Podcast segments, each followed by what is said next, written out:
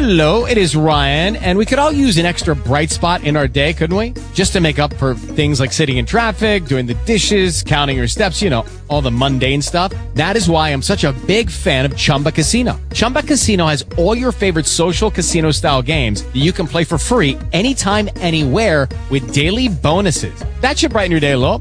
Actually, a lot. So sign up now at chumbacasino.com. That's chumbacasino.com. No purchase necessary. VGW Group. Void were prohibited by law. See terms and conditions. 18 plus.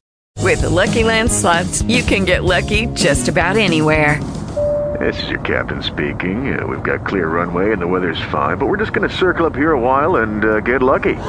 No, no, nothing like that. It's just these cash prizes add up quick. So I suggest you sit back, keep your tray table upright, and start getting lucky.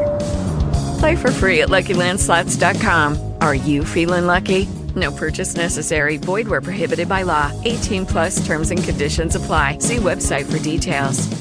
Others bore a sort of a castle or platform on which stood the pilots. Still others were composed of three strips of bark, bound with cords, and were driven by a paddle. The boats for the transport of animals and chariots were moored side by side, supporting a platform on which rested a floating bridge, to facilitate embarking and disembarking. The number of these was very great. The horses, terrified, neighed and stamped with their sounding hoofs, the oxen turned restlessly towards the shore, their shining noses whence hung filaments of saliva, but grew calmer under the caresses of their drivers. The boatswains marked time for the rowers by striking together the palms of their hands. The pilots perched on the poop or walking about on the raised cabins shouted their orders, indicating the manoeuvres necessary to make way through the moving labyrinth of vessels. Sometimes, in spite of all precautions, boats collided, and crews exchanged insults or struck at each other with their oars. These countless crafts, most of them painted white and adorned with ornaments of green, blue, or red, laden with men and women dressed in many coloured costumes, caused the Nile to disappear entirely over an extent of many miles, and presented under the brilliant Egyptian sun a spectacle dazzling in its changefulness. The water, agitated in every direction, surged, sparkled, and gleamed like quicksilver, and resembled a sun shattered into millions of pieces. Tahoser entered her barge, which was decorated with wondrous richness. In the centre stood a cabin, its entablature surmounted with a row of uraeus snakes, the angles squared to the shape of pillars and the walls adorned with designs. A binnacle with pointed roof stood on the poop, and was matched at the other end by a sort of altar enriched with paintings. The rudder consisted of two huge sweeps ending in the heads of Hathor that were fastened with long strips of stuff and worked upon hollow posts. On the mast shivered, for the east wind had just risen, an oblong sail fastened to two yards, the rich stuff of which was embroidered and painted with lozenges, chevrons, birds, and chimerical animals in brilliant colours. From the lower yard hung a fringe of great tufts. The moorings cast off and the sail braced to the wind, the vessel left the bank, sheering with its sharp prow between the innumerable boats, the oars of which became entangled and moved about like the legs of a scarabaeus thrown over on its back. It sailed on carelessly amidst a stream of insults and shouts. Its greater power enabled it to disdain collisions which would have run down frailer vessels. Besides, Tahoser's crew were so skilful that their vessel seemed endowed with life, so swiftly did it obey the rudder and avoid in the nick of time serious obstacles. Soon it had left behind the heavily laden boats with their cabins filled with passengers inside, and on the roof three or four rows of men, women, and children crouching in the attitude so dear to the Egyptian people. These individuals, so kneeling, might have been mistaken for the assistant judges of Osiris, had not their faces, instead of bearing the expression of meditation suited to funeral counsellors, expressed the most unmistakable delight. The fact was that the Pharaoh was returning victorious, bringing vast booty with him. Thebes was given up to joy, and its whole population was proceeding to welcome the favourite of Ammon Ra, lord of the diadem, the emperor of the pure region, the mighty Aroëris, the sun god and the subduer of nations. Tahoser's barge soon reached the opposite bank. The boat bearing her car came alongside almost at the same moment. The oxen ascended the flying bridge, and in a few minutes were yoked by the alert servants who had been landed with them. The oxen were white spotted with black, and bore on their heads a sort of tiara which partly covered the yoke.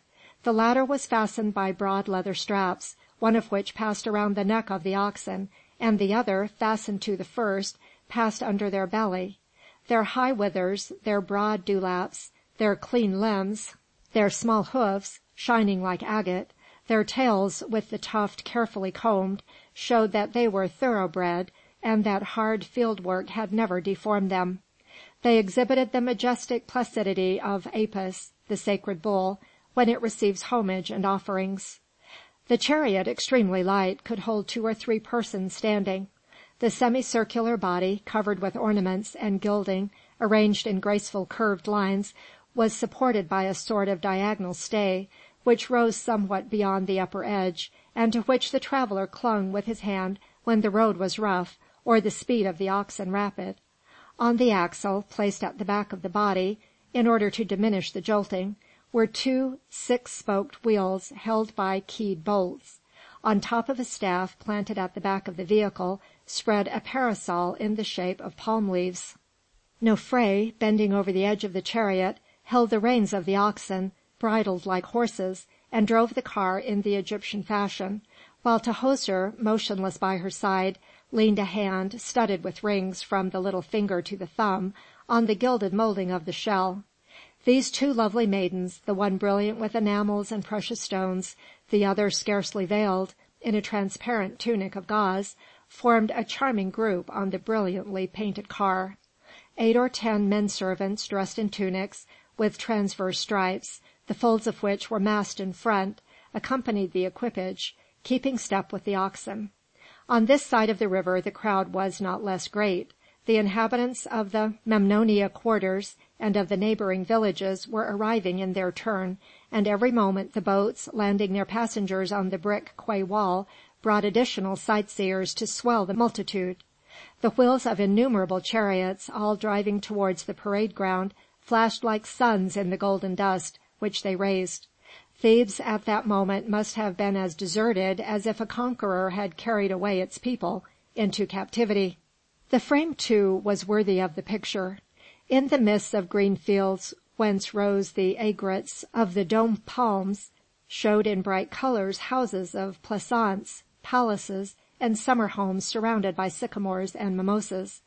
Pools of water sparkled in the sunshine, the festoons of vines climbed on the arched arbours, and in the background stood out the gigantic pylons of the palace of Rameses Maimoune with its huge pylons, its enormous walls, its gilded and painted flagstaffs, from which the colours blew out in the wind; and further to the north the two colossi sitting in postures of eternal immobility, mountains of granite in human shape, before the entrance to the Amenophis, showed through a bluish haze, half masking the still more distant Ramesseum, and beyond it the tomb of the high priest, but allowing the palace of Menofta to be seen at one of the angles nearer the Libyan chain. From the Memnonian quarter inhabited by the undertakers, dissectors, and embalmers, went up into the blue air the red smoke of the natron boilers; for the work of death never ceased. In vain did life spread tumultuously around.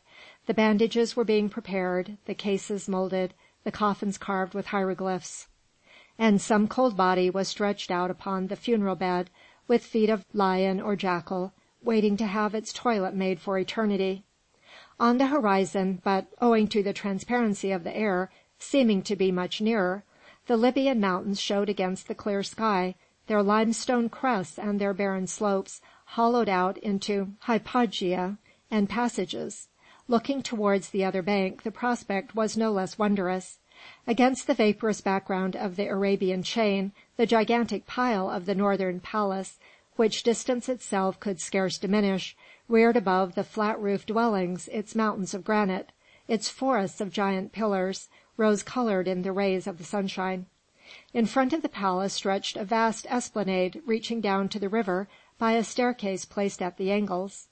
In the centre an avenue of ram headed sphinxes perpendicular to the Nile led to a huge pylon, in front of which stood two colossal statues and a pair of obelisks, the pyramidions of which, rising above the cornice, showed their flesh coloured points against the uniform blue of the sky. Beyond and above the boundary wall rose the side façade of the temple of Ammon. More to the right were the temples of Khons and Oph. A giant pylon, seen in profile and facing to the south, and two obelisks sixty cubits in height, marked the beginning of that marvellous avenue of two thousand sphinxes with lion's body and ram's head, which reached from the northern palace to the southern palace. On the pedestals could be seen swelling the huge quarters of the first row of these monsters that turned their backs to the Nile. Farther still, there showed faintly in the rosy light cornices on which the mystic globe outspread its vast wings, heads of placid faced colossi, corners of mighty buildings, needles of granite, terraces rising above terraces, columns of palm trees growing like tufts of grass amid these vast constructions. And the palace of the south uprose, with high painted walls, flag adorned staffs, sloping doors, obelisks, and herds of sphinxes. Beyond, as far as the eye could reach, Oph stretched out with its palaces, its priests' colleges, its houses, and in the dimmest distance the crest of its walls and the summits of its gates showed as faint blue lines. Tahoser gazed upon the prospect which was so familiar to her, but her glance expressed no admiration. However, as she passed a house almost buried amid luxuriant vegetation, she lost her apathy, and seemed to seek on the terraces and on the outer gallery some well known form. A handsome young man, carelessly leaning against one of the slender pillars of the building, appeared to be watching the crowd, but his dark eyes, with their dreamy look, did not rest on the chariot which bore Tahoser and Nofré. Meanwhile the hand of the daughter of Petamounoph clung nervously to the edge of the car. Her cheeks turned pale under the light touch of rouge which Nofré had put on, and as if she felt herself fainting, she breathed in rapidly and often the scent of her nosegay of lotus. End of chapter two. Recording by Dion Gines, Salt Lake City, Utah.